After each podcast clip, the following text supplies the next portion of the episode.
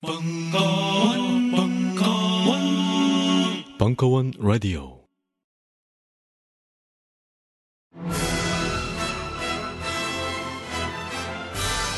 이 문어 뮤지컬은 도울 김용옥을 올렸고 매회 공연 매진 중이며 매주 벙커원의 장비를 한 개까지 시험합니다.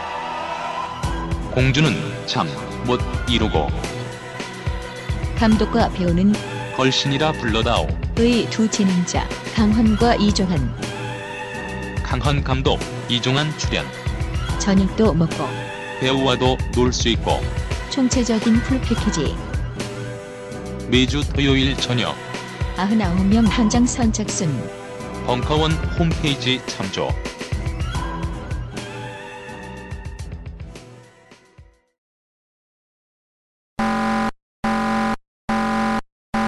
비상 비상 전 대원은 댓글 업무를 중단하고 지금 즉시 지구 방위 사령부로 집합하라 어머, 철수야, 큰일이야. 우주기계 악마 군단이 쳐들어왔나 봐. 아니, 뭐라고? 우주기계 악마 군단이? 그게 사실이라면 지구가 위험해질 게 틀림없어. 영희야, 어서 출동하자. 1994 로봇 킹! 철수, 영희, 어서 오세요. 임무는 간단해요. 첫째, App Store와 Google Play Store에서 1994 로보킹을 다운받아 실행할 것. 둘째, 혼자서는 위험하니 친구들을 초대해 같이 무찌를 것. 자, 어서 로보킹을 타고 출격하세요. 두고 보자. 우주기계 악마 군단. breast Fire! 4시 33분이 서비스하는 본격 지구방위 변신 로봇 슈팅 게임 1994 로봇킹을 지금 바로 앱스토어와 구글 플레이 스토어에서 만나보세요. 꿈과 용기를 원샷한 후 실행하시면 더욱 재밌습니다.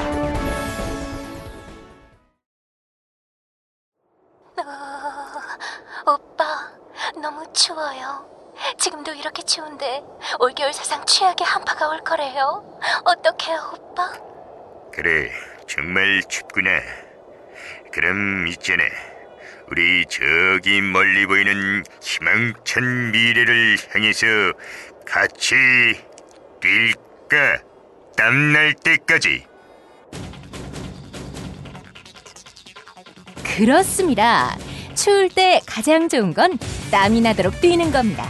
하지만 늘 뛸 수는 없겠죠? 그럴 때 필요한 건 바로 단지표 후끈 내보.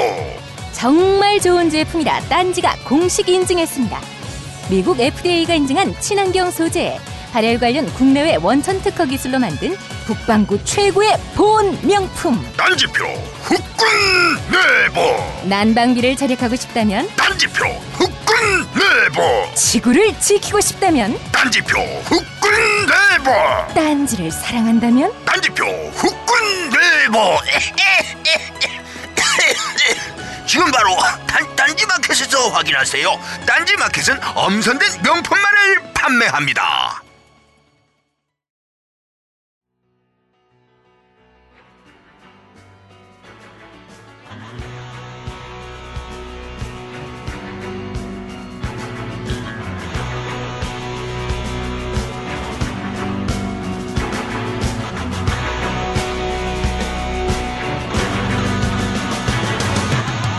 강헌의 전복과 반전의 순간. 시즌 2 음악 열등 국가가 만들어낸 최후의 무대 컨텐츠 뮤지컬.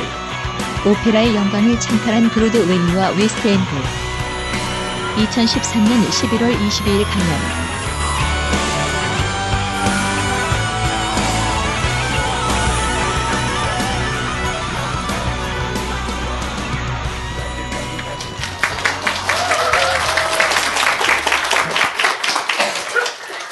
예. 예, 전복과 반전의 순간 시즌 2의 끝에서 두 번째인 네 번째 시간은요. 뮤지컬의 뮤지컬이라는 아, 또 하나의 기존의 권위를 가진 오페라라는 양식을 뒤집은 음, 양식에 대한 얘기입니다. 굉장히 방대한 얘기이기 때문에 아, 사실 저도 지금 수습이 안 될 것 같아요, 오늘은. 네, 그렇지만, 어, 또, 뭐, 언제나 그래 왔듯이 되는 대로, 어, 해보도록 하겠습니다. 뭐, 지금 뮤지컬은 자, 글자 그대로 지금, 어, 최후의 문화 산업이다.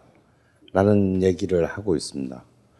어, 사실 이제 20, 19세기 말부터 여러분도 다 잘 알다시피 1980, 19, 1895년에 이제 영화가 파리에서 탄생을 했죠. 이것이 이제 새로운 예술사의 시대를 20세기에 열었습니다. 그리고 1877년에 어, 토마스 에디슨이 어, 소리를 저장하고 재생하는 장치를 처음으로 발명함으로써 어, 20세기에 걸쳐 이른바 소리를 고정시키는 음반의 시대를 열므로써 대중음악의 시대를 열었어요. 아, 물론 소리를 저장하는 장치를 제일 먼저 발명한 사람은 에디슨이 아닙니다. 소리를 제일 먼저 저장하는 사람, 저장하는 기술을 발명한 사람은 프랑스 사람이에요. 영화처럼. 무려 에디슨보다 20년 전에 시인이면서 과학자였던 사람이 발명을 했지만 프랑스에서는 뭐 별로 그, 그, 그 발명에 대해서 별로 관심이 없었어요. 하물며 왕립 특허국에서 특허도 내주지 않았어요. 아마 그 사람 그 프랑스의 아마 관점은 그런 거죠. 소리를 저장해서 뭐 하려고? 그럼 뭐라면 되잖아. 그런데 어쩌면 이 미세한 이 구대륙과 신대륙의 어, 과학적 산문을 바라보는 관점이 20세기에 어쩌면 운명을 가르는 하나의 어쩌면 예시와 같은 것일지도 몰라요. 그렇게 해서 이제 이른바 20세기의 문화, 20세기는 문화가 산업이 되는 시대. 그냥, 그냥 산업도 아니고 어마어마한 정말 부가가치를 창출해내고 더 나아가서 어떤 한 패권 국가의 세계 지배의 전략적인 무기로 성장하는 어떤 그런 시대가 됐습니다. 정말 19세기까지는 꿈도 꿀 수 없는 일이 이 짧은 100년 안에 일어나게 되는 거죠.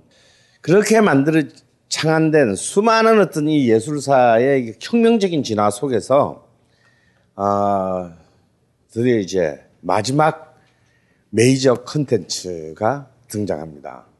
그래서 이름은 근데 이 이름은 굉장히 보수적인 이름이야. 음악적인. 여러분 좀 뮤지컬 하면 좀 기분 이상하지 않아요? 왜 저런 왜 뮤지컬이라는 형용사가 어, 우리가 지금 알고 있는 바로 그 뮤지컬의 이름이 됐을까? 참 그것도 참 웃기는 얘기입니다. 하여튼 이 뮤지컬은 뭐 여러분 여기 앉아 계시는 분들 중에서도 아마 뮤지컬을 나 이때까지 태어나서 한 번도 안 봤다. 너무 제가 질문이 공격적이어서 공포를 느끼고 손을 못 드시는 건가요? 근데 사실 제가 한 10년 전에 강의할 때 뮤지컬 안 본 사람 하면 한 3분의 2가 너무나 당당하게 들었거든요. 아, 근데 이 뮤지컬은 지금 어, 사실 한국에서는 아직까지 뮤지컬 시장이 지금 이제 또 우리 한국 특유의 압축 고도 dynamic Korea에 답게 정말 한국에서 뮤지컬 시장은 지금 한 제대로 형성된 거는 13년 정도밖에 되지 않아요. 그런데 우리는 또 이게 또 하면 하는 또 스타일이라 엄청나게 고도성에서 재작년 2011년에는 무려 전 세계에서 가장 많은 뮤지컬이 무대에 올라간 1위가 대한민국입니다. 참 정말 이해가 안 되는 나라예요. 우리가 뮤지컬을 언제 봤다고? 어? 또 막 그것도 봐야 되는가 보다 해가지고 또 그냥 몰려가가지고 또 이렇게 마구잡이로 이렇게 지금 또막 그냥 실시간으로 그냥 브로드웨이와 웨스트엔드에서 등장하는 신작품들을 지금 수입하고 있는 수준입니다. 어, 사실 뮤지컬은 웬만한 이제 그 흥행물들의 규모를 넘어섰어요. 우리가 보통 아는 우리나라 여러분들 그냥 올, 올라가는 예를 들어서 뭐 레미제라블 뭐뭐 팬텀 오페라 이런 게 한국 공연을 하는데 보통 제작비가 100억이 넘어가거든요. 그러니까 사실 뭐 설국열차 이런 수준 말고의 한국 매, 제일 블록버스터 메이저 영화의 수준의 제작비가 투입됩니다. 이게 장난 아니죠. 이거는 막 정말 뭐 우리는 그냥 돈 그냥 돈 몇만 원 내고 보면 그만이지만 그 영화를 제작하니까 투자의 입장에서 본다면 살 떨리는 어, 이 정말 그 흥행 투기 산업이 되었습니다. 그렇게 어떻게 이 짧은 시간 안에 이 새로운 어떤 20세기의 장르가 이렇게 거대한 글로벌 어, 음악 컨텐츠 아니 더 정확히 말하면 어, 하이브리드 복합 장르 컨텐츠가 될 수 있었을까? 바로 그것을 가능하게 했던 주역이 있죠. 사실 미국이 뮤지컬을 만들어낸 것은 당연히 아니에요. 영화가 미, 미국이 만든 것이 아니듯이 그렇다고 음악을 미국이 만든 것이 아니듯이 뮤지컬도 우리는 그냥 아 뮤지컬 하면 아 당연히 이건 미국 거야라고 생각하겠지만 오늘 여러분이 알게 되시겠지만 미국이 뮤지컬을 만들어낸 것은 아닙니다. 그런데 미국이 아니었으면 뮤지컬이 이런 지금 20세기의 약 100년 지금까지 약 100여 년 동안에서 이런 어마어마한 폭풍 성장을 하고 강력한 영향력을 가지게 됐을, 것, 됐을 것이라고는 생각할 수가 없어요. 그럼 뮤지컬이라는 것은 결국 20세기의 미국이라는 나라와 불가분의 관계에 이제 있는 것인데 여기서 우리 한번 좀 더 시야를 넓혀서 한번 생각해 봅시다. 도대체 왜 20세기에 미국의 문화가, 미국의 문화 컨텐츠가 세계를 지배하면서 그 이전까지의 모든 이 지구촌의 전통적인 예술의 기준들을 다 붕괴시키고 새로운 어떤 세계 통합의 예술 문화 기준을 만들어낸 원동, 원동력 혹은 그 원인이 뭔가라는 점이에요. 왜 하필 미국이었나라는 거죠. 여러분 어떻게 생각하십니까? 왜, 왜 재수 없게 미국이야? 그 수많은 나라 중에서. 어, 강대국도 존나 많았다는데. 뭐 우리는 뭐 그냥 이웃 선나라 놈한테 강간당하느라 좀 정신이 없었지만 뭐 그때 뭐 존나 잘 나간 애들이 많았는데 아니 왜 미국이냐 말이야. 왜 미국이 결국 20세기의 최후의 문화적 패권을 장악했냐. 그걸 좀 한번 이 여기서부터 얘기를 오늘 조금 시작해 봐야 될 것 같아요. 아, 여러한 뭐 미국이 20세기의 어떤 이 문화적 해계문을 장악하게 된다면 한 56억 7천만 가지의 이유가 있을 것이라고 생각이 들어요. 아, 그런데 좀 크게 한번 우리가 좀한 한 초딩 내지는 중딩 수준으로 내려가서 한번 해보면요. 사실 미국은 알다시피 신생 국가고 이주민에 의한 국가고 따라서 자국의 문화적 전통이 그러니까 이른바 왜 얼마나 그러면 국가 이름 자체가 유나이티드로 시작하겠어요.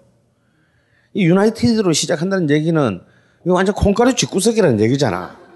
그러니까 어떻게든 좀 유나이티드 해보자, 어, 우리가. 그래서 우리도 좀 나름 국가답게 한번 해보자. 근데 안 되니? 뭐 이런 거잖아. 그런 그 이름부터가 유나이티드로 시작하는 한계 속에서 어, 미국은 첫 번째로 제가 보기에는 있는 것 같아요. 물론 이제 우리 제일 먼저 쉽게 지적할 수 있는 게 있죠. 군사력. 우리가 이미 재즈를 통해서 로컬론을 통해서 알았지만 그렇습니다. 일단 군사력이 20세기에 가장 어쨌거나 미국은 1, 2차 세계대전 그러니까 월남전과 니카라구아전 말에 소소한 패배 말고는 굵직굵직한 전쟁들 특히 돈과 수익과 관련된 전쟁들에서는 다 승리를 거두었어요. 뭐 걸퍼전에 이르기까지 그런 막강한 군사력을 바탕으로 자국의 군대를 진주시키고 우리나라에도 있잖아 지금 자국의 군대를 진주시키고 그걸 통해서 그런 어떤 군사적 점령 내지는 어, 군대의 진주를 통해서 자국의 문화를 해외에 깔 수 있었다. 이게 제일 첫 번째 조건이겠죠. 근데 이렇게 또 단순하게만 볼 수는 없다 이겁니다. 왜? 그러면 그런 군사적으로 직접적인 영향에 있지 않은 전 세계 많은 나라들도 많은데 근데 걔들 가보면 다 미국 문화를 막 수용한단 말이에요. 제가 한 20년 전에요. 한 20년 전에 제가 한 6개월 동안 저기 그 태국 그 저기 사, 북부 산악 지방에 이제 다큐멘터리를 찍으러 갔어요. 참 젊은 시절이지. 근데 막 그때 진짜 정말 그때 막 그 어떤 그 분리 독립 투쟁을 하는 종족이 있어서 그 진짜 그 전투 중이었어. 근데 미치 미쳤나 봐. 그걸 갖다 취재하겠다고 말도 안 통하는데 이제 막 그 전선 쪽으로 갔어요. 로, 뭐 내가 로베르 카파 카파도 아닌데 가면서 아 뭔가 왜 등짝이 서늘한 거 있잖아요. 이거는 오반데 지금이라도 돌아가야 되나 막 이제 이런 생각을 하는데 옆에 스- 젊은 스탭들은 또 막 신나 있고 이러니까 야, 아무래도 좀 기분이 이상해. 우리 그냥 돌아가자 이러면 좀 쪽팔리잖아요. 그래서 에이씨 뭐 모르겠다 그냥 갔어요. 아 근데 정말 우리가 갔을 때 운이 좋았어. 그때가 교전이 없었던 거야. 다행히. 그래서 정말 게릴라 캠프에 가서 인터뷰를 했어요.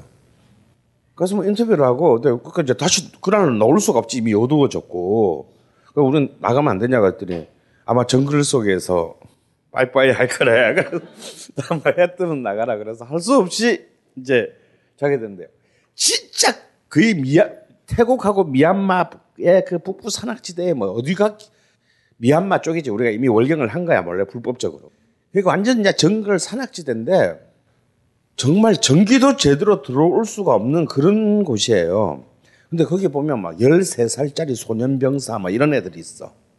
뭐 부모가 이제 미얀마 정, 정규군, 정부군에게 이제 사살당한 애들. 이 친구들이 묵는 이제 그 숙소, 숙소라고 하기에는 그냥 오두막이에요. 근데 이제 뭐, 그걸 갔는데 그, 그 전사들이 모여서 뭘 보고 있냐면 멜 깁슨의 영화를 보고 있더라고. 진짜 깜짝 놀랐어요. 야, 이 비디오는 도대체 어떻게 생긴 거야? 누가 갖다 준 거냐, 이거. 근데 이거 대화가 돼야 물어보지. 야, 정말 그, 그 깡촌, 그 산악지대 정글 한가운데에서도 지금 바로 계속 총을 옆에 끼고 자는 애들이 멜 깁슨의 영화를 보고 있는 거야. 그 장면이 아직도 잊혀지지가 않아요. 그래서 단순히 이건 그런데 그 사실 뭐 그 미얀마하고 싸우는 애들은 이 카렌족이 뭐 미국하고 뭔 상관이 있어요. 걔들은 미국이라는 존재도 모를 터인데 그런데 그걸 보고 있습니다. 너무 재밌게 봐요. 너무 신기한 반짝반짝한 그 눈망울을 빛내 보고 있는 거예요. 제가 볼 때 이런 단순한 군사력 혹은 내지는 경제력 이런 말로는 풀 수가 없는 문제다 이거. 그러면 왜 한때 세계의 약 3분의 1을 꽤 그 2차 세계대전 이후에 점유했던 소련의 문화는 왜 확산되지 못했을까? 군사적으로도 정치적으로 강력한 헤게모니를 갖고 있던 적어도 전 세계 사회주의 블록에 한 갖고 있었던 소련의 문화는 왜 지금 세계에 뭐 흔적도 없잖아 지금. 뭐 가끔에 우리가 뭐 키로, 키예프 발레단이나 이렇게 오면 뭐 어, 역시 러시아 언니들 죽여 막 이러, 이러면서 보는 거지. 제가 첫 번째 조건이 뭐냐면 일단 미국이 가지고 있는 어, 다른 선발 제국주의 국가, 그러니까 서유럽 국가와 다른 거대한 영토와 그 2억이 넘는 인구에서 기인하는 내 거대한 내수 시장을 갖고 있었다는 점이에요. 그러니까 얘들은 자기들이 갖고 있었던 본래의 문화 컨텐츠는 세계 시장 경쟁력이 없었어 전혀. 그리고 얼마나 19세기가 끝날 때까지 유럽의 백인들은 미국을 개무시했습니까? 씨발 오페라도 하나 못, 못 보는 애들 오페라는 뭔지 아니? 뭐 이런 뭐 이렇게 그런데 얘들은 그, 그런 어떤 고급 문화의 전통, 자국 문화의 전통이 없는 대신에 거대한 내수 시장을 갖고 있었기 때문에 여기에 뭔가 생기기만 한다면 일단 내수 시장을 바탕으로 고속 성장을 할 수 있는 포텐셜을 갖추고 있었다라는 두 번째 문화적인 요인으로는 세 번째구나 문화적인 요인으로는 우리는 다 알다시피 미국은 뭐다 인공 인종의 그 전시장이라고 할 백화 인종 백화점이라 할 만한 다인종 국가라는 거예요. 전 세계에 존재하는 거의 대다수의 인종들이 이 한 유나이티드를 이루면서 살고 있다 이거예요. 그러니까 우리가 보기에는 백인들은 다 똑같잖아요. 근데 진짜 걔들끼리 너무 다르대. 저것들끼리 존나 쉽고 갈구고 막 개무시하고 뭐 미국 안 가봐서 모르겠어요. 하여튼 그, 그, 그 갔다 온 애들이 그러더라고. 근데 근데 우리가 보면 다 똑같은 백인인데 다 다르단 말이야. 마치 양놈들이 우리 보면 일본, 중국, 한국이 다 똑같은 놈들로 보이지만 우리는 아무 말 안 해도 느낄 수 있잖아요. 어. 쪽발이, 짱깨 옆에 딱 있으면 딱 느끼고 휠이 확 오잖아 그냥. 근데 걔들도 우리 우리가 쪽발이 짱깨에 대해서 갖고 있는 그런 그런 어떤 막 그 참을 수 없는 어떤, 어떤 거부감 내지는 뭔가 끌끄러움 이 오랜 역사 속에서 만들어 형성된 이런 것들이 다 존재했었을 거라고. 뭐 굳이 유대인하고의 관계만을 얘기할 필요도 없어요. 알다시피 앵글로 섹슨 쪽하고 아일랜드 쪽은 이거는 뭐 철천지 한일간보다 더 심하다면 심할 수 있는 역사적인 그 대립 감정을 갖고 있고 또 영국과 프랑스 뭐 영국과 독일 이건 완전 또 개원수들이야. 뭐 이런 이런 속에서 이런 약간 이 팽팽한 긴장 속에서 굉장히 다종다양한 그 이주민들이 그냥 몸만 몸하고 빤스하고 라는 것만 챙겨서 신들에게 온게 아니고 이들이 가방을 들고 신들에게 왔을 때는 자기도 모르게 자기가 살았던 그곳의 문화 문화적인 요소들을 가지고 온 것이란 말이에요. 결국은 미국 안에서 이 많은 것들이 이 정말 전 세계의 요리 재료들이 일단 요리는 아직 안 했어. 요리는 아직 안 했는데 요리는 아직 안 했는데 전 세계 요리 재료가 일단 쫙 깔려 있는 거예요. 결국 지난 시즌 1의 첫 시간을 들으신 분은 당연히 기억이 안 나시겠지만 가령 그 작은 뉴올리언즈만 해도 백인하고 아프리카에서 실려온 흑인만 있었던 게 아니에요. 백인들 사이에서도 앵글로 섹슨계가 있었냐면 본래 그게 또 프랑스이니까 프랑스 애들이 존나 많았고 다음에 프랑스 애들이 많다 보니까 앵글로 섹슨계를 끌끌어와는 독일, 이탈리아, 그리스, 폴란드, 턱, 저기 스페인 이쪽 백인들이 다 유올린즈로 왔단 말이야. 그러니까 이 손바닥만한 항구 도시 안에 백인이라고 하더라도 굉장히 다양한 백인들이 여기에 몰려 있었고 그러다 보니까 그래서 독일 놈들은 내가 아무리 그거 뭐 독일에서 존나 잘 사는 새끼들이 말을 그까지 배 타고 왔겠어요. 뭐 그못 배우기 힘들고 그러니까 왔지. 그렇지만 그래서 전문적인 예술 교육을 받지 않았다고 하더라도 다시 말해서 요한 세바스찬 바 몰라나 독일인데도 그렇다고 걔는 저도 뭘 아느냐면 독일인들이 일상적으로 누리는 음악들 중에 제일 제일 잘 나가는 음악이 뭐였냐면 행진곡이에요. 행진곡. 독일은 역시 이제 뭔가 이런 각 딱딱지 삼는 거 이거. 다음에 저 스페인 어디 완전 생 양아치들이 왔다 하더라도 스페인 애들이 스페인 스민들이 굉장히 익숙한 음악이 뭐냐면요. 서커스 음악이에요. 다음에 프랑스 애들은 일단 기본적으로 나 노래 좀 알아. 음, 나 좀 알거든. 사실 하나도 몰라. 근데 이런 이제 이런 백인 음악들 중에서도 이런 다양한 요소들이 결국 그런 음악적 요인들이 결국 재즈라는 어떤 하나를 만들어냅니다. 그리고 그걸 만들어낸 게 또 다양한 다양한 인종들에다 다시 소비될 거 아니에요. 그러면 이게 어떤 거는 먹히고 다 먹히고 어떤 거는 요한이 들면 먹히고 얘한테는 안 먹혀. 안 먹혀. 왜? 왜? 그냥 왠지 아우 나 이탈리아인데 어유 독일 오스트리아 냄새 너무 많이 나. 싫어 싫어. 그거 지워주면 살게. 이 얘기는 뭐냐면 단순히 생산에 있어서의 요리만 좋은 게 아니고 이게 소비 다시 말해서 마케팅 되는 과정에서 이미 세계 시장으로 나가는 여행 연습을 자국에서 하게 되는 거예요. 이게 결국 나중에 이제 미국 영화가 1930년대 이미 세계 모든 영화 시장을 휩쓸게 되는 원동력이 됩니다. 이미 1930, 27년이 되면요. 영국 영화 시장의 95%를 미국 헐리우드 영화가 장악해요. 방자한 프랑스 영화 시장의 75%를 헐리우드 영화가 장악합니다. 수입한 지 얼마 되지도 않는데 다시 역수출을 해서 이걸 장악한단 말이에요. 이게 그 자체가 뭐냐면 일단 인종 전시장으로서의 이것이 딴 분야에서는 많은 정치적 문제, 사회적 문제를 야기했지만 문화적 부분에 있어서는 굉장히 짧은 시간 안에 응축해서 상품으로 만, 만들어낼 수 있는 어떤 그런 그 가능성을 굉장히 높여놨다. 그 다음에 미국의 교육의 그 핵심 키워드도 그렇지만 사실 미국이라는 나라가 사실 국가 철학이라는 게 존재하지 않아요. 정, 지금 이 순간에도 보면 좀 미국이 안 된 게 뭐냐면 가도 미국은 단독 선두의 국가잖아. 아무리 뭐 리먼 브러더스가 어떻고 뭐 이렇게 해도 아직도 여전히 세계 최고의 최강의 국가인데 근데 니들의 노선과 철학이 뭐냐? 라고 물으면 우리가 들을 수 있는 얘기는 하나밖에 없어.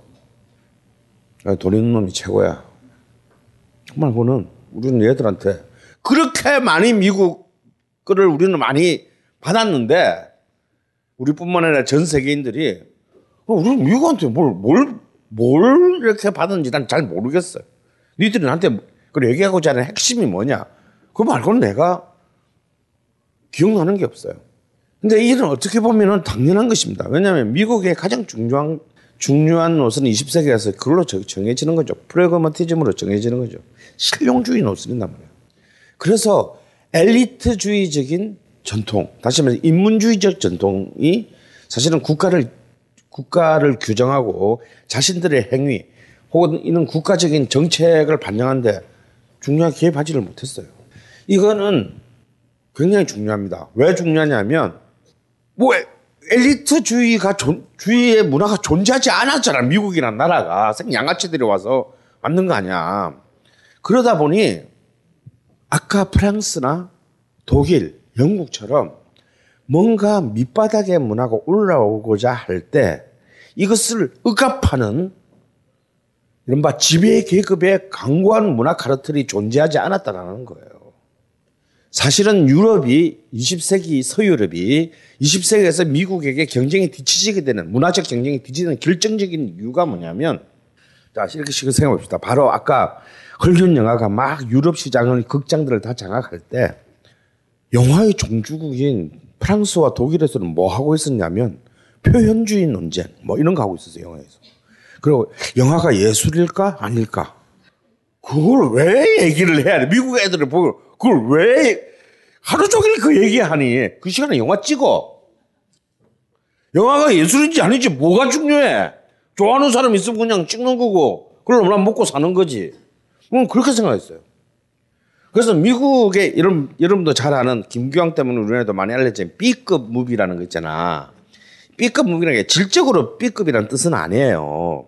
결과적으로 질적으로 B급이 된 거지만, 그러니까 B 무비라는 거는 뭐냐면 저예산으로 스튜디오에서 빠른 시간 안에 가장 경제적이고 효율적으로 찍어내는 영화를 말하는 거야. 그런데 그 안에서도 걸작이 나올 수 있는 거지. 아무리 뭐 돈 수억 달러 들어갔다고 걸작이 나옵니까? 그건 예술은 또 그런 게 아니야. 그런데 이 B급 무비의 전통이 이, 이때 생겨난다. 이거. 왜? 내가 늘 주장하는 거잖아. 일단 시장은 뭐다? 양띠기다. 무조건 일단 양이 충족돼야 돼. 양 공급이 충족돼야 된다는 거야. 왜냐하면 이런 생각해보세요. 아무리 1년을 하루도 안 쉬고 하는 우리 언니 오빠들 열심히 하시는 나이트 클럽도요. 1년에 하루는 놀아요. 현충날 놀잖아. 근데 영화관은 그날도 해. 하고 나이트 클럽 아침 10시부터 가지. 그, 시, 그 하는 시간에 있잖아. 근데 영화관은 아침부터 요즘 심야 영화다 이래 가지고 새벽까지. 그러면 한 극장이 또 요즘 또 멀티플렉스다 그래서 극장 하나가 뭐 관이 또 막 열 몇 개야. 그럼 그 관마다 매일 아침부터 밖에 틀어달라면 굉장히 많은 컨텐츠가 공급이 전제돼 있어야만이 극장 시장이 승립하는 거예요.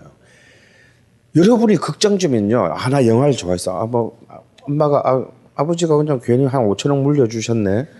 근데, 난 영화를 좋아해서 그냥 극장이나 뭐 몇 개 하나 할까. 이런 마음으로 극장을 했다 칩시다. 처음에는 뭐, 그래, 이, 이 작은 관 하나는, 음, 1960년대 이전에 한국 영화만 틀 거야. 뭐, 이런 마음으로 시작을 해. 근데 있잖아. 절대 그렇게 안 된다. 그게 텅텅 비는 걸 매일 보다 보면 짜증이 나기 시작해. 그래서 모든 전 세계 극장주의 마음은 똑같아요. 어떤 작품이 훌륭하냐는 관심이 없어. 어떤 그리고 흥행이 잘 되는 작품도 사실은 두 번째 관심이 없어요. 흥행이 잘 되는 작품이라고 1년 내내 흥행이 잘 됩니까? 오히려 흥행이 잘 되는 작품일수록 요즘은 한 달이면 꽉 차고 다 왜 관이 너무 많으니까 확 풀고 쫙 끌어들이고 천만 찍고 끝나는 거야. 그러면 나중에 결과적으로 50만 밖에 안 되는 영화가 개봉했을 때 결과적으로 스코어가 50만 밖에 안 되는 영화가 개봉했을 때 그 첫 주 스코어는 천만 영화의 끝 주 스코어보다 많아요. 그렇겠죠? 그렇기 때문에 여러분의 극장주의 입장이라면 천만 영화가 그, 그 시점에는 중요한 게 아니고 50만으로 끝날 영화가 이번 주 한 주만 딱 틀고 바로 내려야지 또 딴 걸로 채워넣어야지 이런 영화가 중 계속 나한테 새로운 것을 신규 상품을 공급해 줄 사람이 더 중요한 거야. 와 이번 영화 흥행도 잘 됐고 작품 수도 높이 평가받았고 근데 저, 객석 점유율은 한 35%밖에 안 되는데 내가 이 영화를 너무 좋아하니까 한 6개월은 그냥 걸어놔야지 이런 극장주는 전 세계에 없다 이거예요. 여기서 게임이 끝난 거예요. 하지만 자 만약에 정말 어떤 혁혁한 문화적 전통을 쌓은 쌓은 국가 그런 문화적 전통에서 그런 싸구려 같은 생각을 한다면 처음에 그것은 굉장히 비난받거나 무시당했을 거예요. 그런데 미국은 그러한 실용적 판단을 시장적 판단을 거세하거나 혹은 차단할 그런 어떤 혁혁한 인문주의적 전통이 존재하지 않았다라는 겁니다. 그렇지만 제일 중요한 마지막은요. 이 해에 뭔가가 일어났기 때문에 제, 제가 미국이 미국의 문화가 가장 강력한 힘을 가지게 되는 결정적인 분기점이 되는 해는 1926년이라고 생각합니다. 1926년 굉장히 나득지 않아요. 시즌원을 들으셨던 분 전혀 기억이 안 나십니까?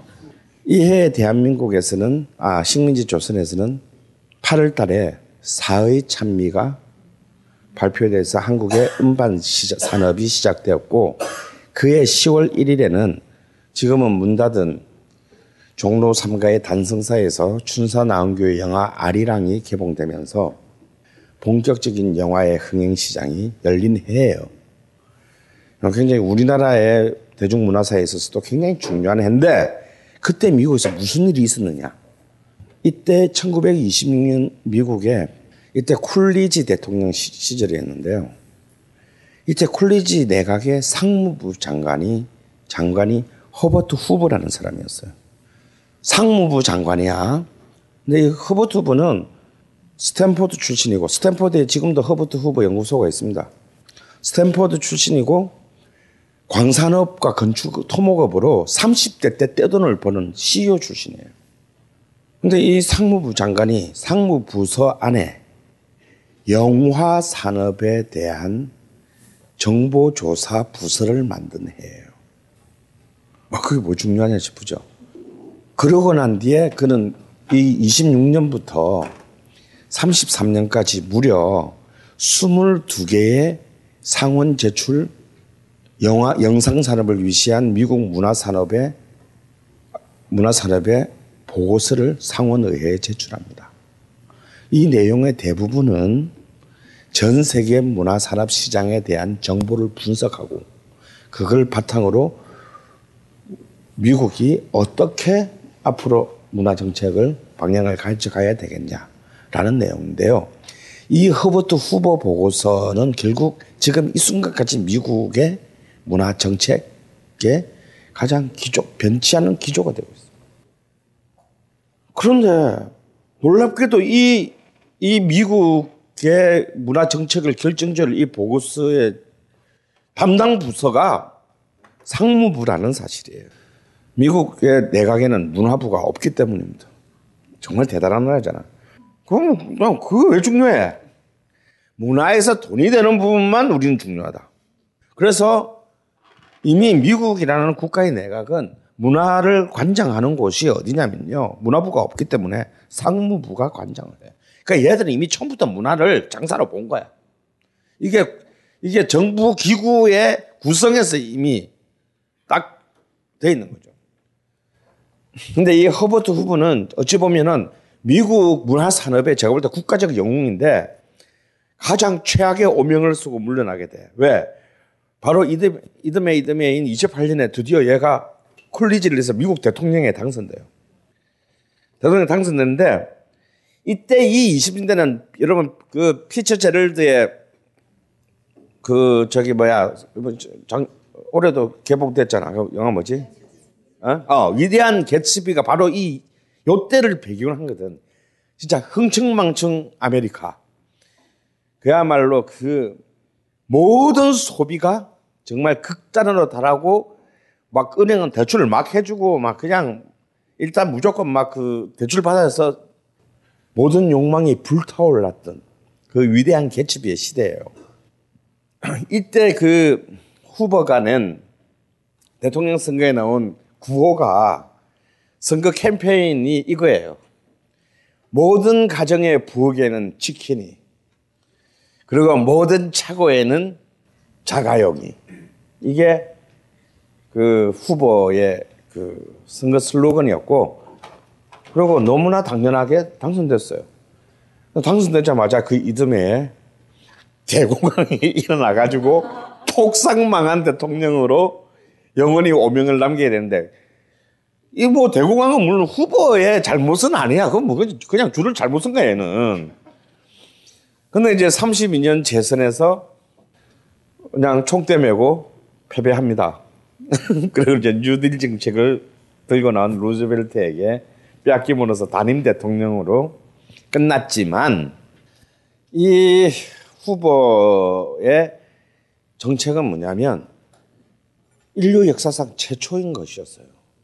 다시 말해서 문화라고 하는 것이 예술 컨텐츠라고 하는 것이 단순한 어떤 인간의 여가 활동, 인간의 인문적 교양을 위한 어떤 그런 대상이 아니라 굉장히 부가가치가 높은 상품이며 나아가 국가 경쟁력을 가늠하는 국가 기관 산업이고 더 나아가서 전 세계의 패권을 확보하는데 가장 유용한 전략적 무기다라는 인식을 처음 한 순간이에요. 한 국가가. 그 국가가 미국이에요.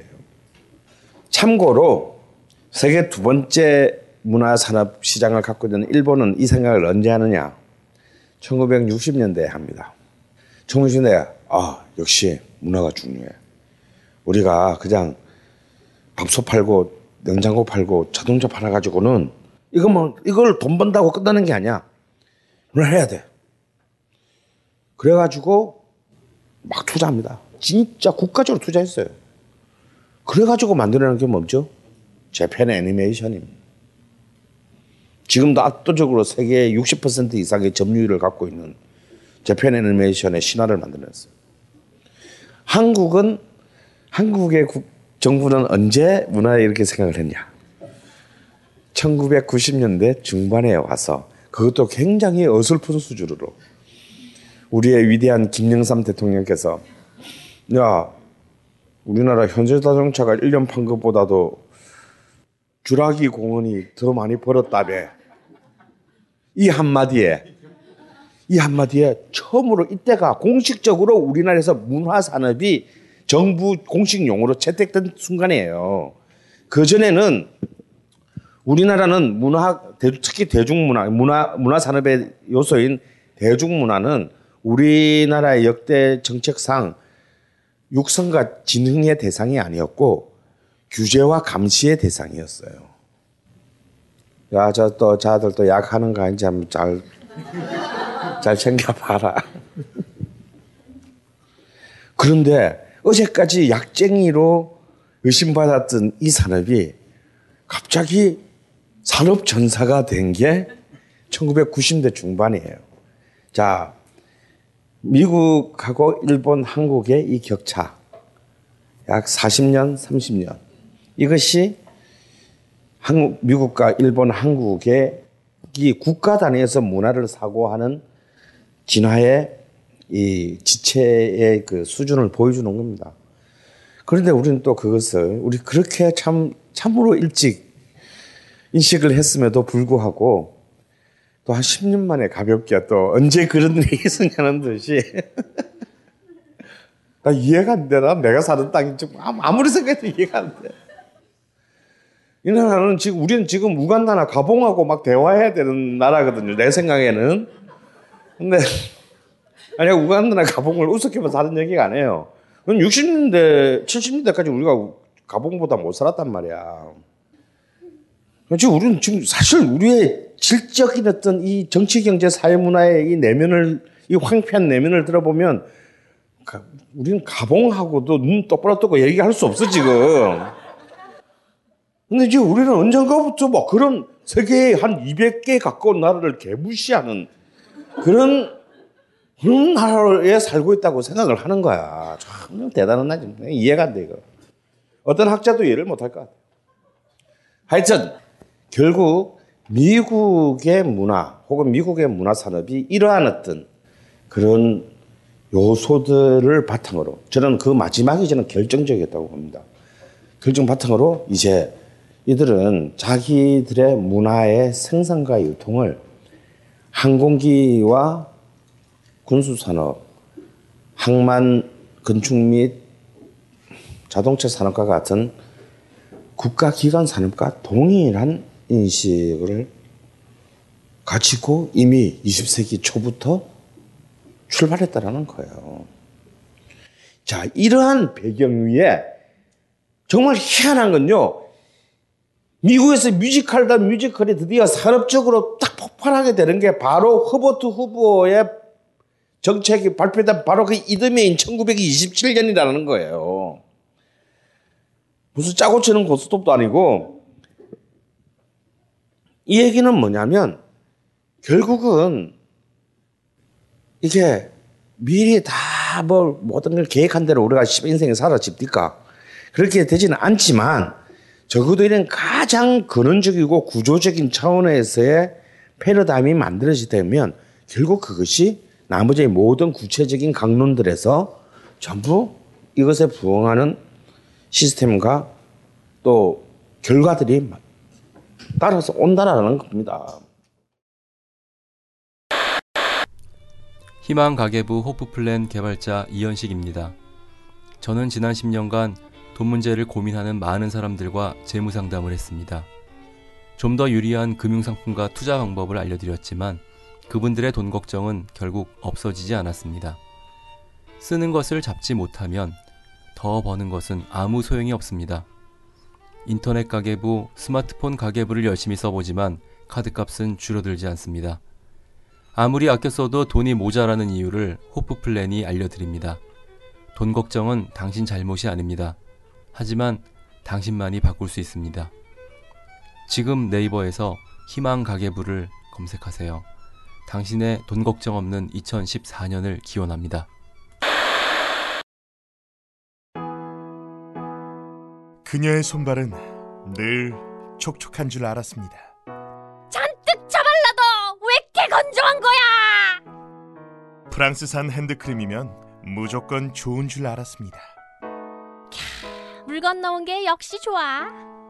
그녀는 아낀다며 절대 주는 법이 없었습니다. 비싼 거 알면서도 그렇게 쳐발랐냐? 니꺼 써, 니꺼. 그녀는 핸드크림을 꽤 잘 샀다고 생각했습니다. 퓨어 플러스 핸드크림 알기 전까지는. 퓨어 플러스 시어버터 20% 함유로 오랜 시간 뛰어난 보습 효과 가방에 쏙 휴대하기 좋은 슬림한 사이즈 로즈, 자스민, 아사이베리 등 천연 추출물이 함유된 네 가지 타입의 다양한 향 마음까지 촉촉해지는 퓨어 플러스 힐링 핸드크림. 자세한 내용은 딴지마켓에서 확인하실 수 있습니다. 퓨어 플러스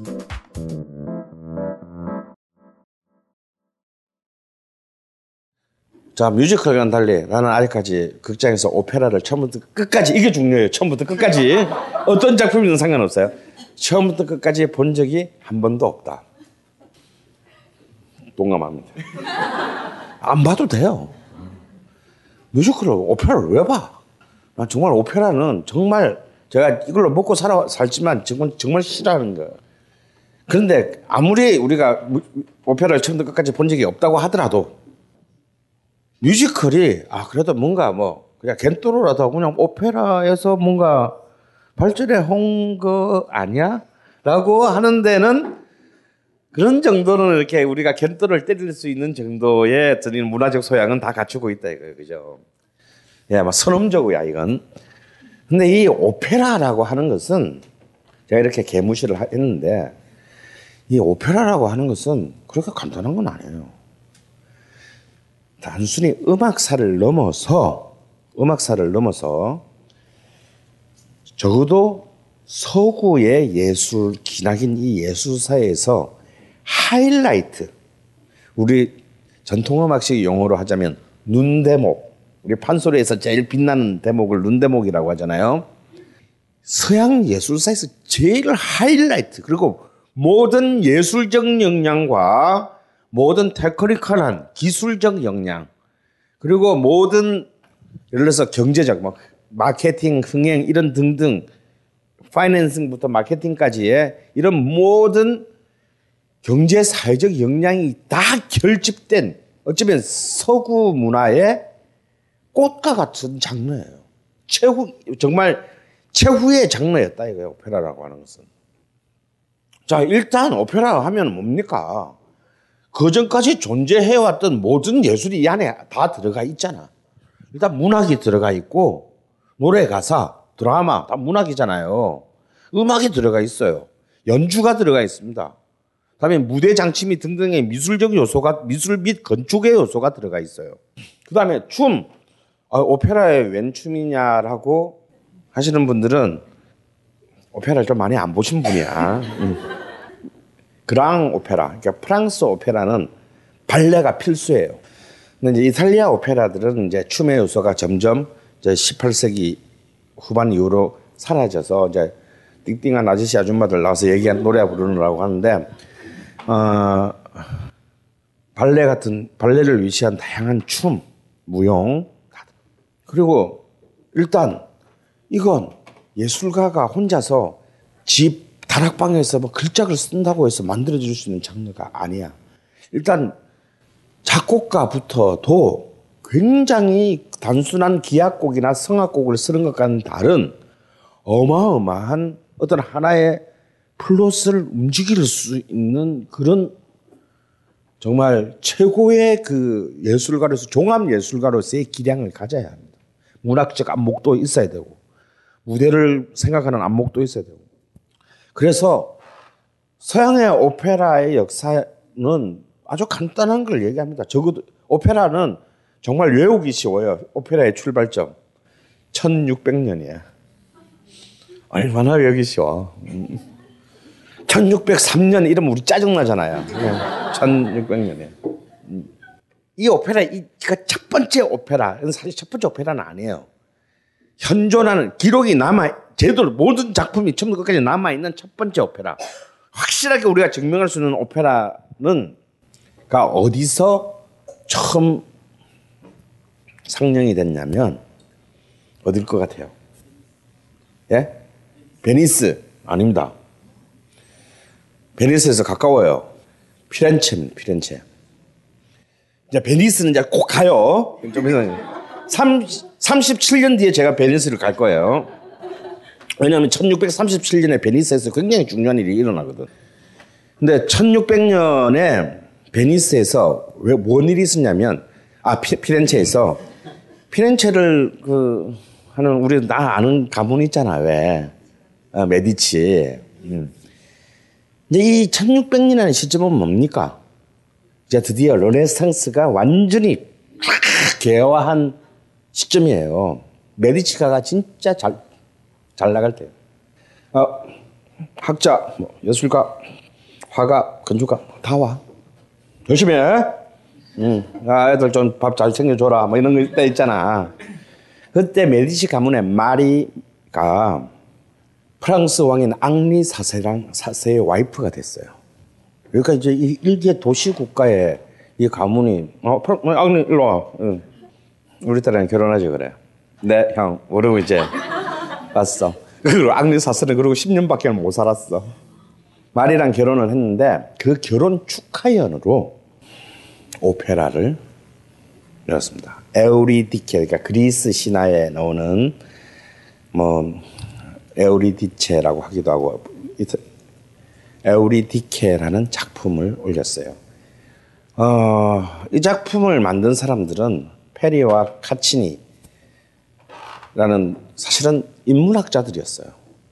이제 이 그 식객들 중에 메디치카의 식객들 중에 이제 이른바 그 르네상스의 인문학 인문주 인문학자들은 이제 그 기나긴 중세에서 벗어나면서 뭔가 뭐다 우리 우리 다 중학교 세계사 시간에 배운 거야, 그렇지? 그러면서 다시 이제 이른바 휴머니즘 인간 본연의 감정과 이성들을 이제 집중한 학문을 하는데 특히 예술가 부분에 관련해서는 그들은 특히 그리스 시대 때의 이 희극과 비극, 그리스 시대 때의 연극을 가장 인간의 인간이 만들어낸 정수의 예술이라고 생각했어요. 그걸 씨발 존나 막 그냥 돈 대주는 놈이 있겠다 이 새끼들은 그냥 막 음악가는 아니야 얘들이 그냥 공, 막 다시 발굴 자료 찾고 발굴하고 막 해가지고 공부를 한 거야. 이걸 다시 어떻게 새롭게 새로운 이 시대에 맞게 부활시킬 것인가 했는데 그러면서 이제 이들이 이제 뭘 막 논쟁을 하게 돼요. 왜 논쟁을 하게 되냐? 야 이거 연극은 연극인데 노래가 있었다 이거야. 근데 문제는 대본은 남아 있는데 악보는 없잖아. 그래서 히비그 시대다 뭐 악보가 악, 기본법이 없잖아요. 그래서 노래가 여러 주변에 주변의 자료를 볼 때 이게 그냥 단순히 연극이 아니고 이 연극 안에 음악이 있었는데 악기가 뭔지도 모르겠고 다음에 지금 요 대본에 요 주인공이 말하는 게 이게 대사인지 노래인지 도 모르겠고 그러니까 이제 어느 놈은 아니다. 그냥 이 하는 거는 개인이 말하는 거는 대사고 여기 코러스라고 된 부분만 노래일 것이다. 라고 주장하는 슬이 이제 자리를 잡았는데 그럼 그, 아니다. 이 대사가 노래일 수도 있는 거 아니야. 그러니까 이게 이게 어쩌면 처음부터 이 대사 다 노래일 수 대사가 다 노래였을 것이다 라는 또 입장을 가진 학자들도 나와요. 근데 뭐 원놈이 맞는지는 알 수가 없지 우리가. 근데 이제 자 그렇다면 노래로 치자. 근데 어떻게 불렀는데 하면 논쟁이 안돼 끝나는 거야. 아무도 모르니까. 그래서 야 그게 있다고 치고 우리가 만들어 보면 안 되겠니? 그래서 이들은 어쩌면 기나긴 그 교회 지배의 중세가 끝나고 새로운 정말 그 르네상스라는 이름의 문화의 그 새로운 결혼 나는 그 첫머리에서 그리스의 가장 문화적 정수를 갖고 와서 자기 시대의 감수성으로 이걸 뭐, 어, 옹고이 지신이라고 해야 되나, 동도석이라고 해야 되나 잘 모르겠지만 하여튼 그걸 갖고 와서 정말 실험, 수많은 실험을 한 거예요. 그래서 그것을 앙리 사세와 메디치가의 마리의 결혼 축하연 때 처음으로 공연을 합니다. 근데 이제 지금 우리가 생각하는 아까 이름을 봤던 오페라나 뮤지컬 이런 것은 아니고 그러니까 결국 오페라라고 하는 것이 어이없게도 아마 음악 아마추어들에 의해 물론 아마추어라고 하지만 우리나라 우리나라에 저기 뭐 저기 대학교에 있는 교수들 하고는 다른 사람들이지 얘들은 왜냐면 르네상스적 인간이라는 게 뭐예요? 그렇잖아. 레오나르도 다빈치도 뭐 그림만 그렸어요. 어? 해부도 하고 수술도 하고 그랬잖아. 그 사람들은 인문학자지만 음악적 소양이 아예 없다고는 볼 수 없어요. 그렇지만 전업적인 음악가는 아닌 사람들이 만드는 이 작품은 사실 지금 관점에서 보면 약간 연불에 가까워요. 음. 그러니까 뭐 지금처럼 화려한 무슨 뭐 이런 아리한 이런 있다기보다는 다만 이렇게 그 낭송을 좀 음악적으로 하는 거. 그걸 뭐라 그래? 레스타티보라 그러죠. 오 그대 왔는가 뭐 이런 거 있잖아. 뭐 그러니까 대충 이제 이런 식인 것이야. 어? 그런 것에 아주 가끔씩 이제 선율의 라인이 좀 느껴지는 어떤 그런 곡들이 이제 사이사이 들어가는 이런 이제 작품이 됐어요. 이때만 하더라도 아 그리스의 아 이탈리아의 피렌체에 잘 나가는 가문에 한번 지랄해 보는 걸로 끝나는 건 줄 알았지만 역시 이 레상스라는 아주 이 엄청난 기운 기운이라는 것이 어 이게 마치 우리가 지금 여러분들도 왜 우리 한국 지금 대중들도 그렇잖아요. 그냥 MP3로 판 듣다가 좋아하는 오빠 생겨서 라이브 콘서트 한번 갔다가 그리고 영화 보러 갔다가 그냥 한번 진짜로 오르르 나와서 막 노래도 부르고 춤도 추고 막 연기도 하는 뮤지컬 한번 보러 갈까? 근데 좀 비싼데. 근데 뭐 왠지 뭐 레미제라블 안 보면 뭐 좀 뭔가 네 영화만 봤나 뭐 이런 소리 들으면 가오가 접힐 것 같으니까 씨발 10만 원 주고 한번 가봐. 그러면 가가지고 어느 날 또 막 이 아줌 이 언니가 꽂혀가지고 막 막 지 좋아하는 남자 배우 나오는 날 30일치 조성우 막 다 사고 막 응? 다 그 자리에 앉아서 오빠만 보고 막 이런 이제 언니가 되잖아요. 마찬가지로 그때도 아마 그랬을 거야. 뭔가 그래도 피렌체가 뭐냐면 작은 도시지만 온 유럽에 뭔가 나 좀 좀 똑똑하거든. 뭐 나 좀 예술 좀 하는데 하는 사람들이 다 시선이 몰려 있는 가장 이제 핫한 플레이스란 말이죠. 피렌체가. 거기서 뭔가 새로운 움직임이 일어났어. 그러면 야, 우리가 로마가 가만히 있으면 안 되겠지. 어, 그렇게 되는 거예요. 그 옆에 있는 만토바가 만토바가 야, 우리도 씨발 해봐. 어? 뭐 좀 뭐 이상한 거 했다 그러는데 그때 만토바에 누가 있었냐? 몬테베르디가 있었다 이거야. 그래서 본격적인 정말 바로크 오페라의 문을 여는 몬테베르디가 근데 아, 오야지가 시키니까 해야 되잖아. 그러니까 진짜 몬테베르디는 막 아, 씨발 또 어디서 피렌체 새끼들이 이상한 걸 해가지고 나는 진짜 프로인데 역시 프로가 하니까 달라. 어, 그런데 이게 야 돈은 좀 많이 들어가는데 가오는 진짜 잡히는 거야. 돈은 진짜 많이 들어가지만 배우도 해야 되고 연습도 해야 되고 막 연주자도 있어야 되고 막 대본 작가도 불러와야 되고 막 극장도 존나 커야 되고 막 이러다 보니까 그러면서 이탈리아의 이른바 파워 엘리트들이 자신의 문화적 식견과 권력을 강화하는 쪽으로 가게 됩니다. 만토바까지 이게 딱 하니까 바로 로마, 로마에서 반응이 확 옵니다. 근데 해피, 로마는 알다시피 사실은 이제 종교의 바티칸이 있는 곳이잖아요. 거기에서 우리가 저런 아들하고 같이 놀 수는 없지. 3천석짜리 아직 오페라 만들지도 않았는데 3천석짜리 오페라 극장을 만들어. 근데 여기 이제 그 여기 이걸 했던 놈이 놈이 이 로마의 파웰트가 이제 바로 뒤에 우르바, 우르, 우르 바누스 8세 교황이 됩니다. 교황이 일단 너무 팬이야. 물론 이때는 이제 추기경이었지. 만들어 봐.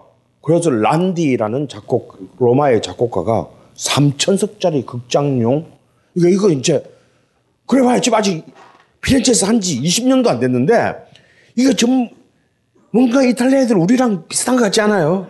어? 우리랑, 우리랑 굉장히 비슷해. 애들 그 습성이.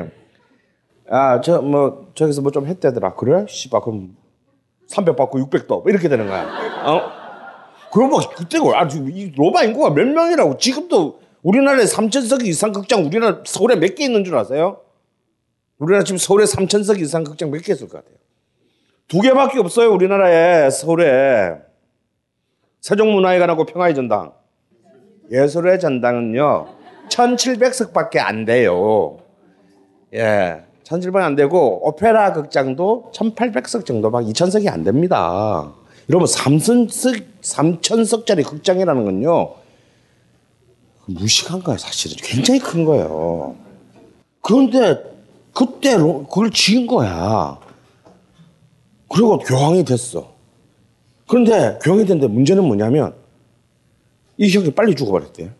그래서 이 로마의 오페라 그래 빨리 죽으면서 뭔가 왜 뭔가 권력이 잃거나 죽으면 그 전에 비리를 가지고 많은 후폭풍이 일어나잖아. 그래서 로마의 오페라 너무 예산을 많이 썼잖냐 이들이. 그러니까 바- 좀 약간 조금 발이 저리는 것도 있고. 그래서 전부 베네치아로 도망을 갔어. 얘들이. 그래서 졸지에 베네치아가 이제 이탈리아 오페라의 첫 번째 거점이 됩니다. 근데 문제는 베네치아는 상업 도시이기 때문에 돈 대줄 교황도 없고 엄청난 공작 백작도 없어. 그래서 아 얘들은 어야 이거 이거 일단 분위기는 자유롭고 좋은데 분위기 자유롭고 좋은데 야 씨, 우리 굶어 죽게 생겼다. 야. 이거 어디서 뭘, 뭔 돈은, 이건 돈이 너무 많이 들어가니까. 하지? 이랬을 때, 근데 여기는 상인들, 부르주아들의 도시잖아요. 그럼 뭐, 우리가 돈 내고 봐줄게. 그럼 되잖아. 그래서 1637년에 드디어 역사상 최초의 public 오페라 콘서트 홀이 베네치아에 생긴다 이거야. 이게 산 카시아노 극장입니다. 가본 건 아니에요. 그러니까 이 극장이 왜 중요하냐면 이제 오페라가 그냥 기족, 교회, 아- 아까 그 교황 혹은 어마어마한 권력자 이것만의 이 사람들의 페이트런 구원에 의해서만 만들어지는 게 아니라 일반 시민, 상인, 평민들이 내가 뭐지 관람료를 지불함으로써 이제 만들어지는 일종의 시민 흥행의 컨텐츠로 만들어야 되는 계기가. 그때 또 이탈리아가 이런 데 모여서 진짜 빠른 거예요. 왜냐하면 이탈리아라는 나라가 워낙 골 때리는 요소들의 그 지방 도시 국가들로 다 쪼개져 있기 때문에 너무 개성들이 충만하셔서 이런 일이 일어났죠. 그리고 이제 이 여기 갔다면서 마지막으로 나폴리가 또 이제 우리도 우린 남쪽에 못 산다고 너무 무시하지 마라. 나폴리 공국이 오페라 붐을 일으키게 되는데 이게 여기에 대표 나폴리 국가대표 오페라 작곡가는 스카를라티예요. 스카를라티를 앞세워서 이제 나폴리에서도 오페라를 막 펼치는데 왜 내가 이 얘기를 나폴리를 사실 굳이 뭐 얘기하느냐면요. 이 나폴리 오페라에서 결국은 여러분이 이제 클래식 하면 좀 알게 되는 교향, 교향곡 있잖아, 심포니. 심포니가 사실은 본래 이 오페라의 서곡, 오페라 하기 전에 일단 연주로 이렇게 분위기 잡잖아. 어? 분위기 막좀 잡으면서 미리 그 뒤에 나올 오페라 안에 음악적인 주제들을 미리 이걸 뭐라 그러지? 이렇게 아, 감만 보여주는 거야. 근데 이 오페라 서곡이 사실은 발전해서 이게 이제 독, 독립하면서 교향곡이 나중에 이제 100년 뒤에 되는 건데 그 오페라 서곡, 교향곡으로 발전할 오페라 서곡의 형식을 처음 만들어낸 도시가 이 스카를라티의 나폴리예요. 그래서 스카를라티는 오페라 서곡을 알렉으로 빠르고 안단테 느리고 빠르고 라는 빠르기를 극적으로 이렇게 빠른 걸로 시작해서 느린, 느린 걸로 한번 살짝 넘어가서 한번 분위기 한번 싹, 싹 잡아, 싹 잡아줬다가 마담 스텝 한번 밟으실까요? 하고 싹 잡아줬다가 다시 또 쫙 신나게 좀 빠른 템포로 들어서 딱 마감하는 이 구조가 나중에 분화해가지고 발전해가지고 단독 기악 관현악 양식으로서의 교향곡으로 발전한다는 거예요. 그러니까 결국 이 오페라라고 하는 것은 1600년에 시작을 했지만 이 고작 50년도 안 돼 가지고 결국 나중에 모든 서양의 음악 양식을 다 구조적으로 지시하고 만들게 되는 이 거대한 일종의 컨텐츠 프로바이더로서의 그 공급처의 기능을 하게 된다라는 거예요. 이렇게 해서 오페라는 이제 이 이탈리아를 벗어나면서 18세기로 가게 되면 이제 가게 되면서 특히 이제 이 18세기에서 오페라는 최고의 전성기를 이 바로크 시대에 맞이합니다. 여러분 파리넬리 아시죠? 이제 이 카스트라토가 그 막 정말 지금으로 치면 아이돌 스타 자리로 오르게 되는 거예요. 그러니까 이제 드디어 거대한 흥행 산업으로 발전을 하게 된다는 뜻입니다. 왜 이 카스트라토라는 것은 아 또 얘기까지 하면 또 한 또 한 몇 분 날라가겠네. 그래도 이 나중에 뮤지컬과 관련돼 있으니까 얘기는 짚고 갑시다. 여러분 카스트라토 카스트라토라고 하는 이게 이제 거세 소프라노잖아요. 이게 왜 생겼겠어요? 여자가 부르면 될 걸 왜 남자가 자지까지 잘라가면서 그 고음을 내야 돼? 고린도 전서 때문입니다. 고린도 전서 14장에 뭐가 나오냐면 여자는 교회에서 잠자코 있어라 이런 말이 나와요. 그래서 이걸 딱이 중세시대 말기에 이 또 또라이 수도원들이 이걸 또 확대 해석을 해. 그래서 야 교회에서 노래를 하나님과 찬송을 해야 되는데 언니들 입 다물어 이렇게 된 거야. 근데 이제 문제는 이때 중세시대부터 수고는 뭐지 폴리포니 다성음악이 발전한단 말이지. 성 제일 낮은 뭐 베이스, 뭐 테너, 알토, 콘트랄토, 소프라노 막 해야 되는데 근데 남자들은 이걸 할 수가 없잖아. 여자들이 맡아줘야 되는데 여자들은 입 다물라며 고린도 전서에서. 그래서 그걸 누가 했냐? 변성기 전에 소년이 했어요. 예. 근데 문제는 이게 제일 하이, 역시 테, 남자는 테너고 여자는 소프라노잖아. 얘들이 제일 개는티가 높잖니. 이게 하이라이트인데 일단 소년들은 문제가 두 가지가 있어요.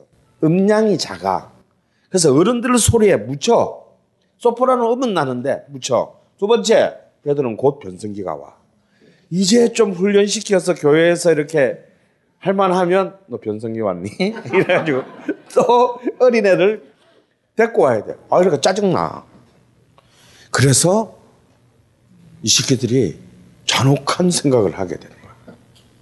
그래서 아예 그러면 요 상태를 고정시켜 놓으면 안 될까?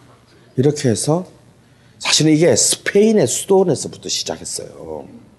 그러니까 이제 뭔가 신에게 그러니까 이게 진짜 골 때리는 놈들이지. 뭔가 신에게 엄청난 걸 봉업을 하기 위해서 더 아름다운 소리를 내기 위해서 가난한 집에 그 남자 음악에 재능 남자애를 부모한테 돈을 주고 거세시켜서 수도원으로 데리고 와서 물론 뭐 그들 나쁘다고 생각하면 우리나라도 내시들이 있었잖아. 그러니까 이제 뭐 나만 뭐 신의 봉사느냐 왕의 봉사느냐 그 차이뿐이에요. 그래서 거세를 시켜서 소프라노를 만들었어. 근데 사실은 아무리 무식한 가톨릭이라고 하더라도 그 당시에 이거는 불법이었어요. 절대 하지 못하게 칙령을 내렸음에도 불구하고 왜냐하면 뭔가 이 교, 자기 신도들한테 교회의 권위를 보여 신의 권위를 보여줘야 될 거 아니야. 그때 그 욕심 때문에 다 음성적으로 다 카스트라토를 고용했단 말이야. 그런데 이 오페라가 폭발하면서 오페라의 붐이 18세기에서 폭발하면서 이제 드디어 이 카스트라토들은 완전히 그냥 그냥 칙칙한 교회 수도 수도원 교회를 벗어나서 완전 자기의 물을 넣게 돼요. 왜? 일단 얘들은 성장이 멈췄잖아. 그러니까 쉽게 말하면 요즘식으로 말하면 동안 절대 동안이야. 요즘식으로 말하면 절대 외모 자체가. 그리고 소리는 어마어마한 고음을 여자의 소프라노는 달라요. 카스트라토의 똑같은 하이시라고 하더라도 여자의 하이시하고 다른. 그래도 걔는 남자잖아. 굉장히 강하고 굵은 고음을 하는데 이게 왜 필요했냐? 그때는 마이크가 없잖아. 마이크가 없잖아요. 근데 공연장은 이제 흥행은 점점 커지고 공연장은 커져가는데 주인공이잖아. 근데 주인공의 소리가 막 딴 다른 악기 연주나 옆에 사람의 합창이 있는데 묻히면 진짜 가고 떨어지잖아. 그런데 막 생긴 것도 씨, 존나 잘생기네. 오빠가 막 그냥 저 아, 끝에 있는 자, 객석까지 깍 소리가 날아가면 그냥 자지러지는 거지. 뭐. 그래서 얘들은 뭐 어느 정도로까지 가느냐면 한 국가의 한 어떤 도시 국가의 최고 통치자의 연봉보다도 많은 액수를 한 편의 공연 개런티를 받으면서 이제 슈퍼스타의 자리로 오르는 거예요. 이렇게 해서 이제 이 오페라는 이 카스트라토라는 굉장히 비극적이지만 이걸 통해서 정말 그 대중들에게 가장 격정적이고 자극적인 이른바 엔터테인먼트적 요소를 갖추게 되는 것으로 종합 상품으로 종합 컨텐츠로 발전을 하게 됩니다. 그런데 여기서 퀴즈 하나. 이 카스트라토를 중단시킨 사람 역사적 인물이 있어요. 누굴 것 같아요? 여러분 다 아는 사람이에요. 이런 새끼들이 음악이 안만 좋아하다 그렇지 씨발 자지를 잘라가지고 노래를 소리를 내게 하는 개새끼들이 어디 있냐고. 야 그만해 좀더 그만 둬 학교 문 닫아. 그거 한 사람이 있습니다. 바로 보나파르트 나폴레옹이에요. 그러니까 근데 사실은 나폴레옹은 군, 군발이잖아. 그래서 나폴레옹은 씩씩한 음악을 좋아했어. 그래서 이렇게 막 카스트라토 아 하는 이런 것들을 별로 좋아하지 않았어요. 그리고 전 유럽의 카스트라토들이 전부 다, 다 인기가 있습니다. 유일하게 프랑스만 카스트라토가 못 들어갔어. 프랑스는 그런 걸 별로 이게 똑같은 카톨릭이지만 별로 안 받아들인 거예요. 그런 것도 있고 나폴레옹은 그걸 금지시켰어요. 근데 나폴레옹 또 죽었잖아. 나폴레옹 죽고 이제 다시 왕정 복구가 되니까 또 다시 또 카스트라토들이 19세기 말까지 존속하게 됩니다. 그래서 어떤 때에는 매년 4천 명 정도의 소년들이 카스트라토가 되기 위해서 전 유럽에서 거세를 할 정도로 19세기 가면 이것이 거대 산업. 그러니까 지금 그러니까 SM 그 저기 연습생을 들어가기 위해서는 너 거세해야 돼 해가지고 이제 들어가야 되는 거야. 왜 이제 그런 이제 그 컨서바토리가 따로 있는 거예요. 그런 식으로 하면서 이제 이 오페라의 어떤 이른바 흥행 컨텐츠로서의 그것을 상징하는 존재가 19세기 말까지 카스트라토가 담당하게 돼요. 10분간 휴식하겠습니다.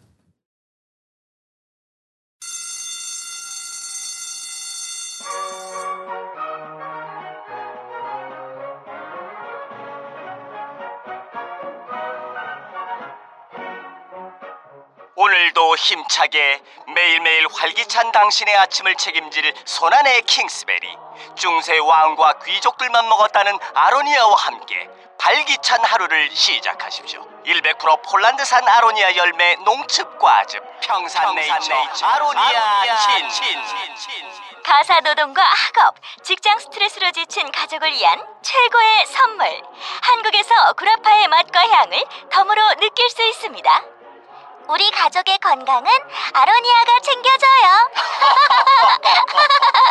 100% 폴란드산 아로니아 열매 농축 과즙. 평산네이처 아로니아 진. 보다 자세한 사항은 딴지마켓에서 확인하실 수 있습니다.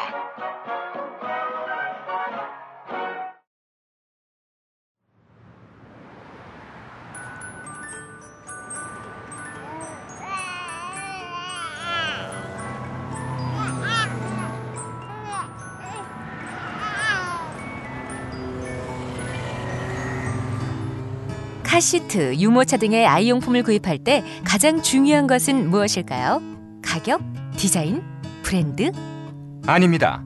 아이용품을 구입할 때 가장 먼저 고려해야 할 것은 바로 안전입니다. 안전하지 않다면 가격과 디자인, 브랜드는 모두 소용없습니다. 하지만 정말 안전한 유명 브랜드의 인기 제품이 은하계 최저가로 판매된다면 어떨까요? 그렇습니다.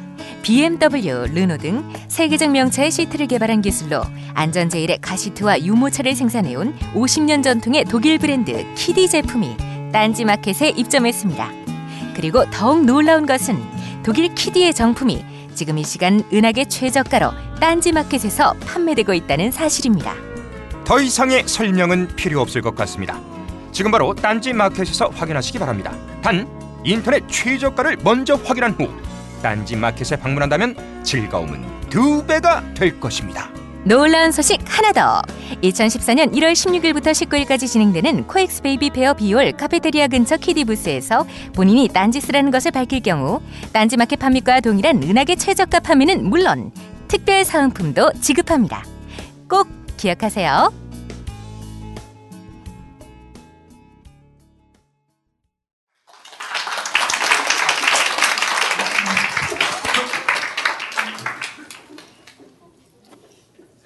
아니 뭐 뮤지컬을 가지고 뭐 한다면서 왜 계속 오페라 얘기냐라고 기분이 나쁘실 분도 있을 테지만 제가 왜 오페라 얘기를 계속 하느냐면요. 이 오페라 얘기 안에 사실은 뮤지컬이 한참 뒤에 지금 이- 이 시점으로부터 약 200년쯤 뒤에 어떻게 모습을 드러낼지가 사실 다 들어가 있기 때문에 다시 말해서 뮤지컬은 각자 하나씩 뚝 떨어진 양식이 아니라는 겁니다. 그런 어떤 그 18세기의 이른바 오페라의 절정기 때 제일 오페라에 제일 별로 관심이 없었던 나라가 두, 두 나라가 있었어요. 그게 첫 번째가 프랑스예요. 프랑스는 상대적으로 오페라에 대해서 그렇게 관심이 없는 나라예요. 능력은 되는데 개무시해. 왜? 이탈리아를 무시하니까. 왜냐하면 프랑스에는 뭐가 있냐면 자기들의 정말 자랑할 만한 컨텐츠가 있다고. 뭐 연극. 거의 그리스의 고전빅을 계승한 고전주의 연극이 뭐, 뭐 이런 다 아는 뭐 몰리에르니 뭐니 어쩌고 저쩌고 뭐 라신느 뭐 이런 애들 있잖아요. 그 연극의 아성이 컸어요. 두 번째 발레가 있었다 이거예요. 근데 뭐 굳이 또 뭐 오페라까지 굳이 이런 게 있었고 영국은 좀 달랐어. 어, 이거 왜 또 없어졌냐? 영국은 애들이 좀 안 돼, 그냥. 뭘 얘들은 만들어내지를 못해. 그냥 우리는 돈, 그 대신 돈 많아. 돈 주고 볼게. 그래서 어떻게 됩니까? 핸델을 사오잖아. 핸델은 독일애고 이탈리아에서 공부를 했어요. 그리고 다시 하노버 선제우가 있는 자기 본래 직장으로 돌아갔는데 런던이 야 우리 여기 돈 존나 많거든 막 하니까 이 얄팍한 핸델이 그래 갈게 그리고 이제 갑니다. 뭐 돈을 사오면 되지 뭐. 그래서 핸델은 정말 그 오페라가 갈 수 있는 모든 영광을 런던에서 누려요. 그가 런던에서만 런던 사람을 위해서 만든 오페라만 36개예요. 그 중에서 34개가 대박 났어요. 세계 흥행사의 기적이야. 스티븐 스필버그도 못하는 확률이에요, 이건. 어느 정도냐면 영국은 역시 자본주의의 최선두 국가답게 핸들, 핸들을 딱 왔을 때 거기는 뭐 왕이 뒷돈 대주고 뭐 이게 없잖아. 우리 저 자본가들이 모여가지고 주식회사를 설립합니다. 흥행이 될 만한 작품 올릴 때 아이템만 갖고 와. 투자할게, 우리가. 그래서 반띵, 오케이. 자, 이 18, 18세기 초반에 런던의 이 오페라 투자 그룹. 그래도 꼭 이름도 아카데미라고 붙여. 근데 사실은 돈 놓고 돈 먹기야. 이 모델이 결국 뭐가 돼요, 나중에? 뮤지컬. 이제 19세기, 20세기에 뮤지컬을 만들어내는 자본 시스템으로 만들어지는 것입니다. 그런데 프랑스는 근데 역설적이게도요. 오페라에 좀 사실 창조적으로 좀 별반 관심 없었던 이 프랑스와 영국이 뮤지컬에 사실상의 이 그 씨앗을 원천을 만들어내는 이 역사적인 아이러니가 있다. 자, 거울지 한번 봅시다. 자, 이제 때는 바야흐로 태양왕 시대의 절대 왕정 프랑스 혁명 직전에 부르봉 왕가의 루이 14세가 통치하던 베르사유다. 여기에 이탈리아 출신의 양아치 한 명이 싹 스며들어요. 그의 본래 이름은 지오반니 바티스타 룰리였으나 프랑스로 오면서 장 바티스트 릴리가 돼요. 요 새끼가 여기는 자기의 자기 출신의 이탈리아와는 달리 절대 왕정의 끝인 국가잖아. 이거 하면 이거 제대로 슈킹하면 진짜 이거는 대박이다. 근데 이제 그 앞에서 페랭이라는 또 오페라 작곡 프랑스 작곡가가 뭘 잘 별로 관심이 없는 이 루이 14세한테 저 오페라라는 게 있는데요. 제가 열심히 해보겠습니다. 그 대신 저한테 독점권을 주셔야 돼요. 그래서 12년간의 독점 오페라 독점권을 절대 왕정 국가니까 가능한 거야 이건. 그런데 4년도 못해서 망해. 그래서 얘는 아웃되는데 어떻게 이 릴리가 싹 끼어 들어가 가지고 그 권리를 사, 사요. 그래서 8년 동안은 프랑스 안에서는 얘의 허락이 사인이 없으면 어떤 누구도 오페라를 할 수 없는 거예요. 그런데 이 릴리는 굉장히 왕, 굉장히 아첨도 탁월하고 아부 끝장 그리고 라이벌에 대한 중상모략 확실한 사람이에요. 근데 이 얘가 결국 나중에 프랑스 이른바 그랜드 오페라, 그랑 오페라. 여러분 BJ 까르멘 있잖아요. 그게 이제 이 프랑스 그랑 오페라의 그래서 그 까르멘 보면 거기에 까르멘 여주인공은 일막에서 뭐 합니까? 춤을 춰야 돼. 굉장히 요염하게. 그래서 띵띵하는 소프라노들이 할 수가 없어. 그래서 소프라노 중에서도 섹시하고 이런 애들이 이걸 해야 돼. 왜? 춤을 춰야 되니까. 그래서 그는, 릴리는 이 부르봉 왕가의 이 딱 뒷백을 믿고 거대한 규모의, 그리고 사실은 이탈리아인이지만 프랑스적 전통, 프랑스적 전통 존중한다. 그래서 거대한 규모의 발레, 거대한 그리고 굉장히 장엄한 영웅담, 귀족 왕들이나 귀족이 좋아할 만한 그런 왕과 귀족적 세계관의 어떤 영웅담, 신화 뭐 이런 소재들을 가지고 거대한 규모의 오페라를 만들었어요. 그리고 막 연주자들도 빵빵하게 막 규모를 굉장히 키우고. 그러니까 이게 또 너무 이때 룰리 시대 때에 이 무대 설계 도면들이 남아 있는데요. 어떤 거냐면 야 드라마에 천사가 나와. 천사 날아다녀. 폭풍우가 쳐. 그럼 진짜 무대에 폭풍우가 치는 듯한 그런 무대 장치를 만들어요. 그러니까 이미 이때 이 그랑 오페라를 통해서 나중에 우리가 뮤지컬에서 보게 되는 이른바 스펙터클의 그 토대가 만들어집니다. 근데 그때 뭐 그때 전기가 있어 뭐가 있어 전부 손으로 했을 거 아니야 무대 뒤에서 씨발 막 전부 씨발 씨발 그러면서 뭘 이렇게 씨발 어려운 걸 만들어 가지고 하면서 이제 막 손으로 다 했을 거 아니야 막 줄로 땡기고 막 이런 거 이렇게 해서 룰리의 이제 전성시대가 쫙 갑니다. 근데, 근데 그, 그 아첨과 아부 및 중상모략의 제왕이었던 룰리가 어떻게 어설프게 주느냐면요. 걔가 작곡가고 지휘자잖아. 그때 다 작곡가가 지휘했으니까.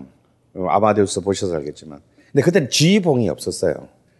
그래서 이렇게 지팡이로 지휘를 했어. 지팡이로 이렇게 바닥을 치면서 박자를 맞췄어. 진짜 가오 안 살죠. 하는데 그 지팡이로 집 발가락을 찍어. 그래가지고 그게 골마. 어. 그래서 이걸 잘라내야 돼. 엄지발가락을 잘라내야 돼. 수술을 해야 되는데 그걸 거부해가지고 죽어요. 참 죽는 것도 희한하게 죽었어. 인류 역사상 예술가의 죽음 중에서 가장 기극적이야. 그런데 왜이 이 그랑 오페라가 중요하냐면요. 뮤지컬과 관련해서 이 그랑 오페라가 딱 만들어지면서 또 이 프랑스가 어떤 애들이야. 이제 점점 혁명이 이제 다가오고 있잖아요. 18세기 이제 1750년에 다가오고 있잖아요. 그러니까 어떤 놈들이 등장해? 백과 전서파들. 이런 이제 이른바 새로운, 새로운 계몽주의가 이 베르사유를 이제 서서히 포위하고 있단 말이에요. 포위하는 와중에서 1752년, 그러니까 혁명까지는 아직까지 좀 남았지만, 한 20년은 남았지만, 아, 30년은 남았지만, 이 1752년에 유명한 사건이 하나가 일어나요. 이른바 오페라 비, 비폭 논쟁이라는 게 일어나. 이게 뭐냐면, 이제 그때 이제 옆에 이제 오페라의 종주국인 이탈리아에서는 오페라 부파라는 장르가 승행을 하고 있었어요. 그러니까 이제 이런 그란드 오페라 이런 것들은 다 오페라 세리아야. 장르적으로 보면 진지한 거. 진지하고 무겁고 막 존나 가오만 씨발 존나 팍팍 서는 시키들 노는 마초적인 오페라가 오페라 세리아라면 여러분 우리나라의 그 말뚝이 같은 평민이지만 풍자적이고 막 지배 질서에 막 조롱하고 막 이런 이런 그 광대들이 나오는 코미디극 풍자 코미디 오페라들이 이탈리아에서는 이탈리아는 뭐 우린 자유로우니까요. 뭐 이런 거지. 힘은 없지만 자유로우니까요. 이런 것들이 이제 중에서 나폴 아까 말했던 바로 그 나폴리의 스카를라티의 후계자 중에 한 명인 페르골레지라는 작곡가가 있는데 아, 사람 참 좋은 사람이야. 근데 26살에 죽어. 근데 얘의 하녀가 된 마님이라는 작품이 이탈리아에서 인기를 얻고 있었어요. 제목부터가 일단 필이 딱 오잖아. 이게 파리에 딱 왔는데 격렬한 논쟁이 일어나는 거야.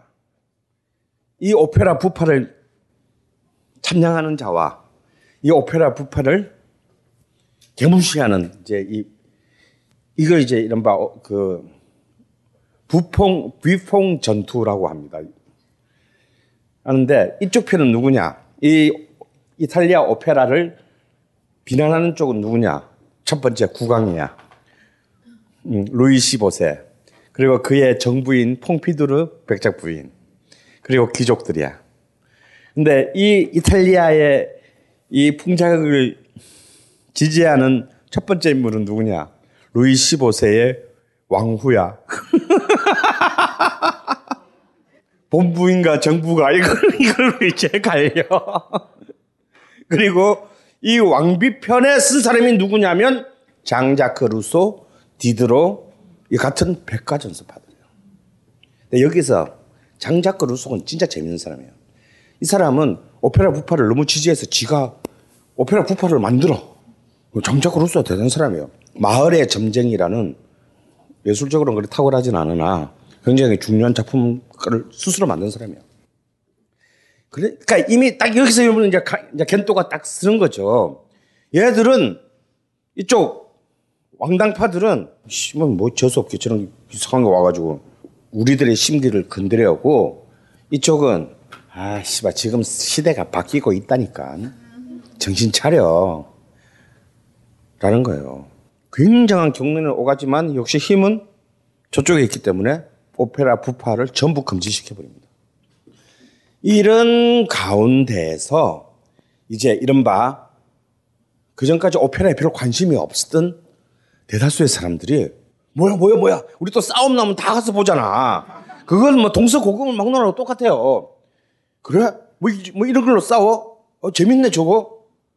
이러면서 또 금지를 시키면서 프랑스 안에서 새로운 오페라의 물결이 등장하는데 이 그랑 오페라에 대항하는 새로운 오페라 물결이 나오는데 저는 이것이 저는 뮤지컬의 가장 중요한 출발점, 실질적인 출발점을 보는 오페라 꼬미크, 그러니까 희가극, 희극 오페라가 등장한다 이거.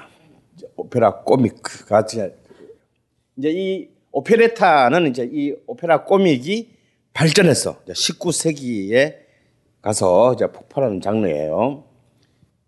그러면서 새로운 이제 프랑스에서 새로운 어떤 분위기가 설슬 일기 시작하다가 프랑스 대혁명이 드디어 발발합니다. 프랑스 대혁명이 끝나는 그 혁명기에 그 혼란기에 보, 그 보아엘디에라는 작곡가가 이제 이 오페라 꼬믹을 대표하는 어떤 작곡가 중에 하나인데요. 가령 이제 바그다드의 칼리프라는 그 이런 작품이 있어요. 근데 이 opéra comique이 뭐냐면 그러니까 아직까지는 뭐지? 그런 막 4시간, 5시간짜리 장대한 오페라를 만들 수 있는 하드웨어나 자본이나 이런 게 없잖아요, 이 사람들은. 그냥 소극장에서 조그만하게 이제 만들어야 되는 거예요. 그래서 실제로는 서곡 있고 아리아는 7곡이고 러닝 타임은 40분도 안 돼. 그러니까 짧은 걸로.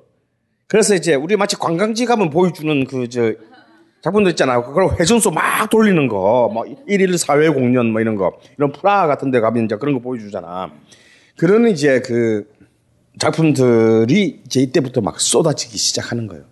결국 지금 현재의 프랑스 오페 프랑스 뮤지컬의 사실상의 이제 뿌리이면서 결국 이러한 그 새로운 시대, 새로운 이제 이른바 대중이라는 새로운 개념이 아직까지 이것이 명확한 실제로 나오지는 않았지만 하지만 왕과 귀족과 성직자의 것은 아닌 것이 분명한 그런 이제 그 새로운 무대의 무대 예술이 이제 이렇게 모습을 드러내게 되는 거예요.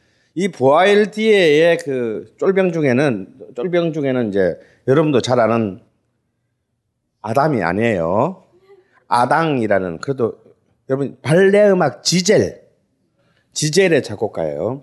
아당 같은 사람도 우리는 지금 이 사람의 작품이 뭐 유일하게 남아 있는 거는 뭐 발레 지젤 같은 거밖에는 없지만요. 본래 이 사람은 오페라 코믹 코믹을 굉장히 많이 작곡했어요. 근데 이거는 진짜 정말 살벌한 흥행 흥행에 목숨이 왔다 갔다 하는 작업이에요. 그래서 이 아당도 많이 말아먹어. 이런 이제 사람들이 쭉 이어지면서 그 말다시피 이제 또 설명하려면 2박 3일 걸리겠지만 1789년에서 1840년까지 얼마나 많은 또 역사적인 경랑을 겪어요. 그 과정을 여러분이 레미제라블에서 본 것이야.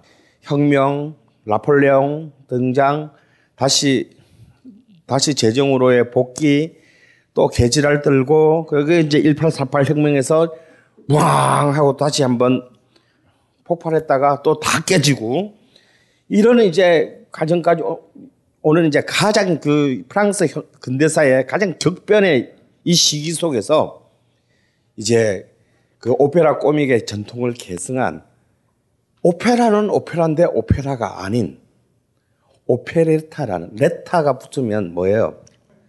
작은 오페라가 만들어지는 거예요. 그래서 사실은 이 오페라 꼬믹에서 오페레타는 바로 저는 지금 현재 뮤지컬이라고 봅니다. 뮤지컬에 바로 우리 저기 용비어천 가보면 뭐 해동 육룡이 나라샤 뭐 어쩌고 하면서 목조, 익조, 도조, 환조는 오잖아. 그러니까 이승계 앞에. 그러니까 이승계 앞에 바로 그 목조, 익조, 도조, 환조가 바로 오페라, 오페라 코믹과, 코믹과 이제 이 오페레타인 것입니다. 그래서 이제 그, 그 중에서도 이제 가장 이제 롱거라는, 지금은 이게 근데 희한한 것은 여러분 아까 뭐 부아일드도 그렇고 아당도 그렇고 뭐 이 롱거 같은 이 롱거는 이제 그 당시에는 이제 그 에르베라는 이름 그 자기 뭐지 애칭으로 더 유명한데요. 이 롱제나 에, 혹은 에르베 같은 이런 작곡가들은 지금 사실 역사에서 흔적이 음악사에서 안 쳐줘. 이런 음악사 쳐려도 이런 사람 이름 한 번도 안 나옵니다. 왜 안 나오냐? 이게 바로 부르주아의 예술사관에서 이 새끼들은 배신자들이야. 그래서 이들을 굉장히 가치를 떨어뜨려서 사실상 이른바 그 자기의 줄, 이 서양 음악사의 줄기에서 배제시켜 버렸습니다.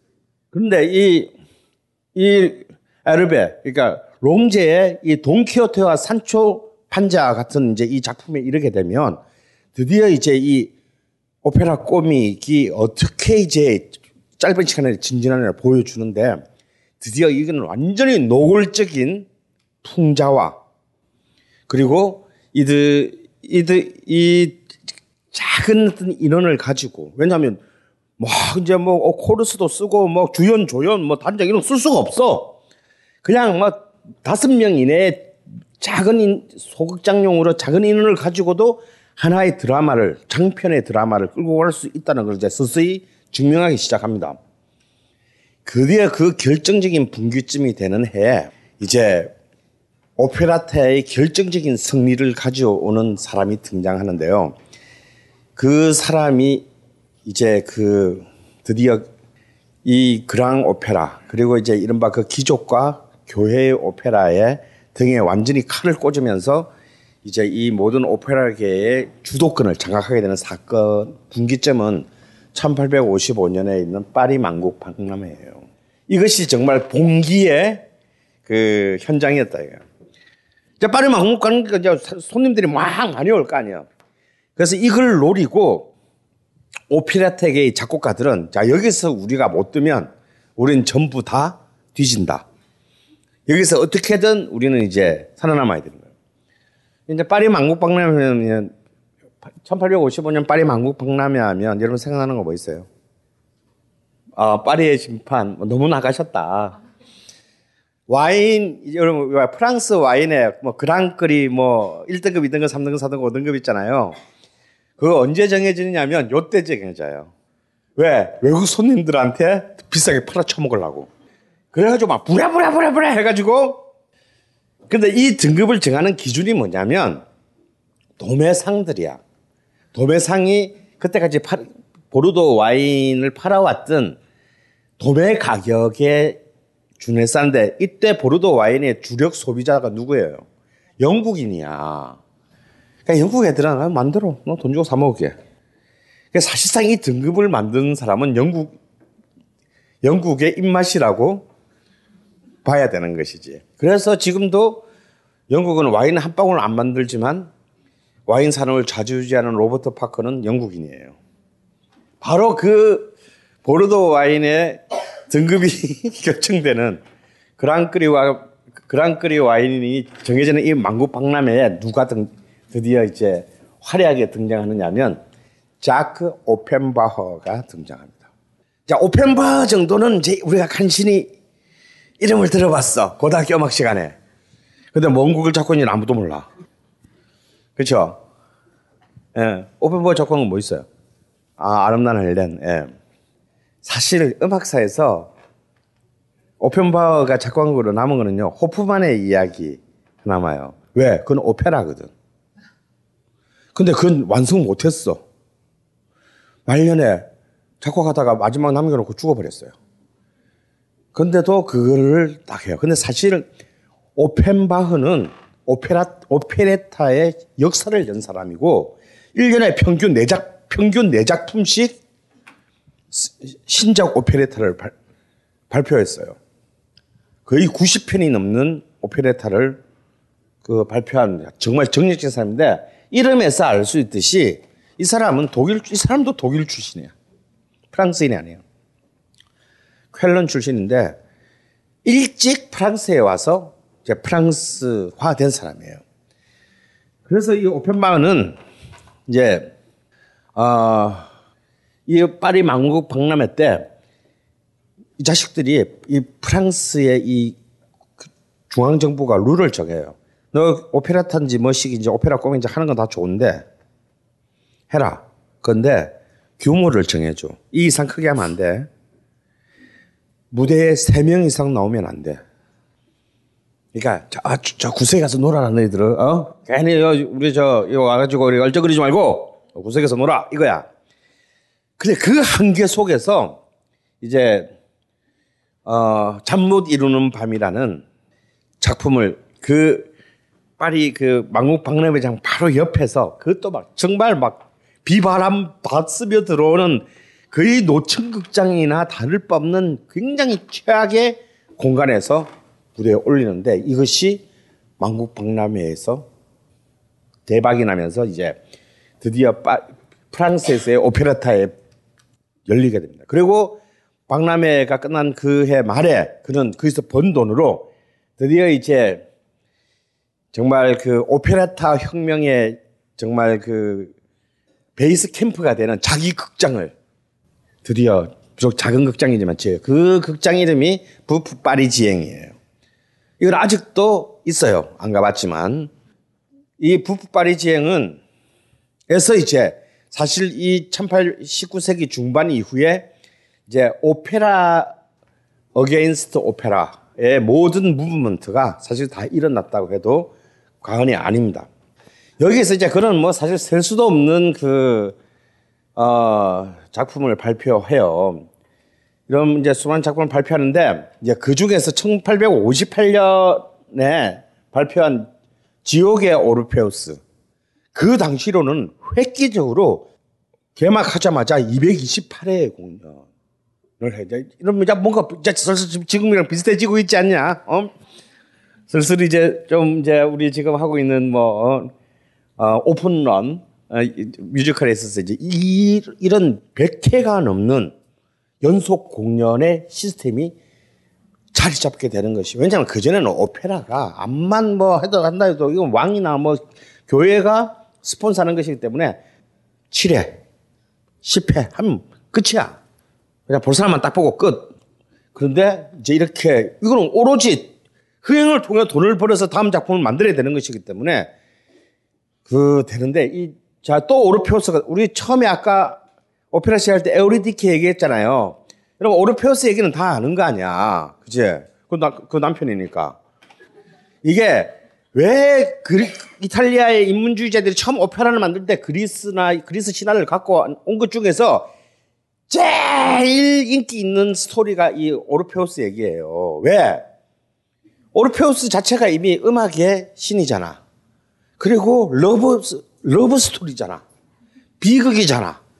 그러니까 이거는 500년이 지나나, 500년 전이나 후나, 다, 어, 이거, 이거 꽂힌다, 이거 얘기. 다 이거 가지고 만드는데, 실제로 서양 오페라사에서 이 오르페우스를 가지고 만든 작품이 거의 30편 가까이 돼요. 그러니까 개나 소나 말이나 다 만들었다라고 생각하면 돼. 그런데 이 작품은요, 오페레타잖아. 오르페우스를 조, 이 신화를 조롱하는 얘기. 이 뭔 얘기냐면, 왜 오르페우스 얘기 알죠? 이렇게 막 자기 사랑하는 사람이 뭐 어디 나가서 뭐 어디 뭐 독사에 물려서 죽었어, 그지? 그래서 그걸 잊지 못하고 막 맨날 며칠 있었다가 지옥으로 가서 자기 자기 마누라를 다시 찾아오겠다 지옥에 가서 마누라를 찾아오는 거 아닙니까? 온갖 난간을 뚫고 찾아오는데 그래 씨발 네 사랑에 감동해서 그래 마누라를 내준다만 다만 이 지상에 갈 때까지 절대 마누라를 돌아보면 안 된다. 라고 해요. 근데 그 바로 딱 마지막 발자국에 이제, 이제 드디어 다 왔다는 말을 딱 돌아오는 순간 마누라는 없어져. 그래서 이제 막 그 괴로움에 빠져서 이제 결국은 이제 결국 그도 죽고 이게 다 이제 로미오와 줄리엣 이런 것에 다 원전이 이 오르페우스 신화인데 이, 이 삐딱한 인간들은 진짜 오르페우스가 그런 순정파였을까? 딴 여자는 없었을까? 실제로 딴 여자가 등장해.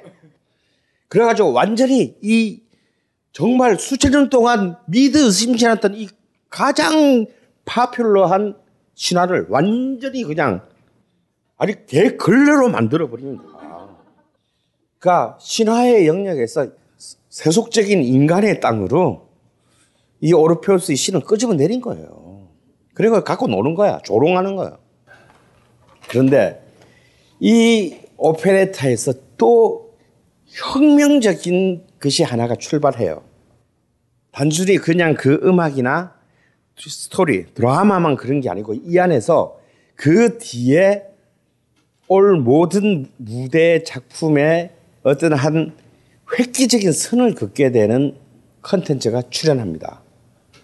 그걸 제가 여러분한테 바로 눈으로 보여드릴게요. 바로 그 오르페우스, 지, 지옥의 오르페우스 중에